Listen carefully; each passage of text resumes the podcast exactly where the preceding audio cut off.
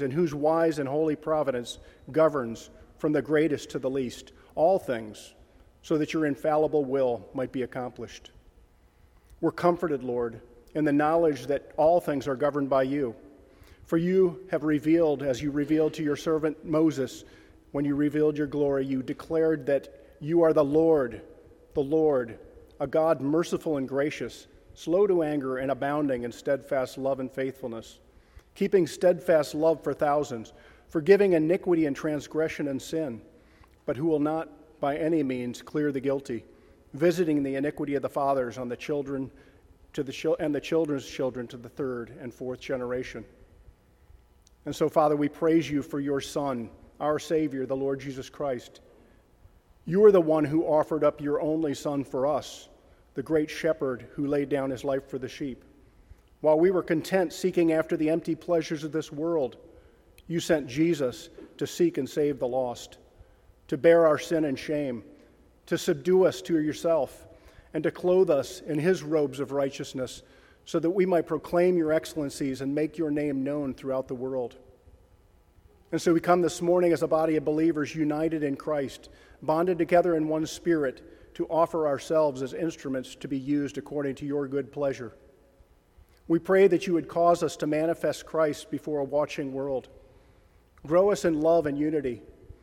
May we always treasure your holy preached word, studied word, and taught. Move us out of complacency. May we be doers of the word and not hearers only. And may our lives bear much godly fruit to the praise of your glory. Father, we marvel at the way that you have blessed us as a congregation. You equip us with everything we need to accomplish your calling.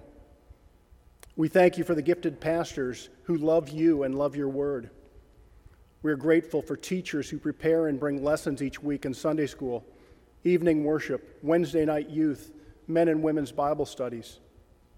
There are many who work in ways that are not always seen and yet are crucial to this body serving, helping, encouraging, praying.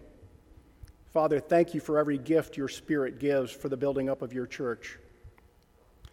Father, we thank you for answering our prayers, especially as we see your hand at work in the calling of our new youth ministry director. We thank you that you have confirmed to us, as well as to the Choi family, your calling. We pray for John, and Jessica, and Alicia as they finish their current work and prepare to embark upon this new ministry. Please guide and protect them as they transition into this new role. Lord, we lift before you those in our body who are suffering as they grieve the loss of loved ones. Please comfort our brother Larry, our sister Julie, and the whole family as they grieve the loss of our dear sister Pat Kelly. We also lift up others who have recently lost loved ones. For Brian and the loss of his mother, the family of Bill March, and the Schultz family and the loss of Sarah.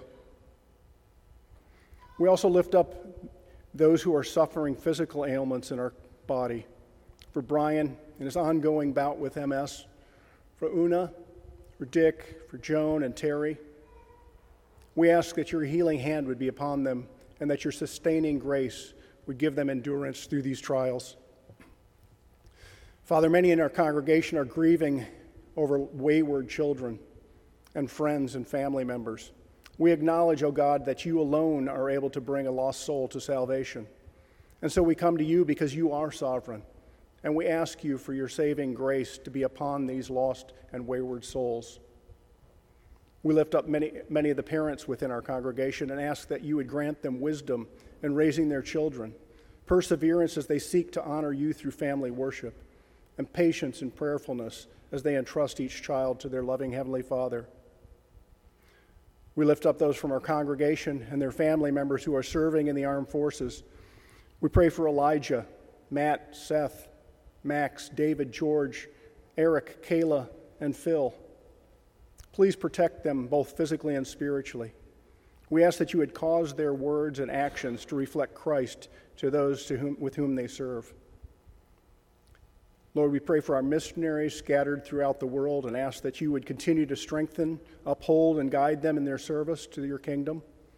We ask that you would work through them and that your work would draw many people to Christ through the power of the Holy Spirit and the message of the gospel. We pray for our brothers and sisters around the world who are suffering for the sake of Christ. And we ask that your sustaining grace would be upon them. Give them boldness in the face of persecution, and may their persecutors see Christ in them. Father, you have granted us a great nation to live in. We have given us freedoms beyond measure freedom to worship openly, to proclaim Christ, freedom to have your written word available to us. May we never take these freedoms for granted, and may we always be thankful because they come from your hand. We lift before you all those in governing authority over us. We ask that you would grant them wisdom and a desire to enact and enforce just and righteous laws, and that you would help us, your people, for your name's sake, to live peacefully and quiet lives in this land, knowing that we are sojourners and strangers, citizens of a city whose builder and architect is God. And now, Father, as we prepare to hear the message from your word through your servant, Pastor Tony, we ask that you would quiet our hearts, open our minds to understand, and may your Spirit have his way with each one of us. Enable us, Father, to run the race that you have set before us, giving us endurance, and may we always look to Jesus, the founder and perfecter of our faith, who is seated at your right hand, our risen, conquering, and soon returning King. For it's in his name we pray. Amen.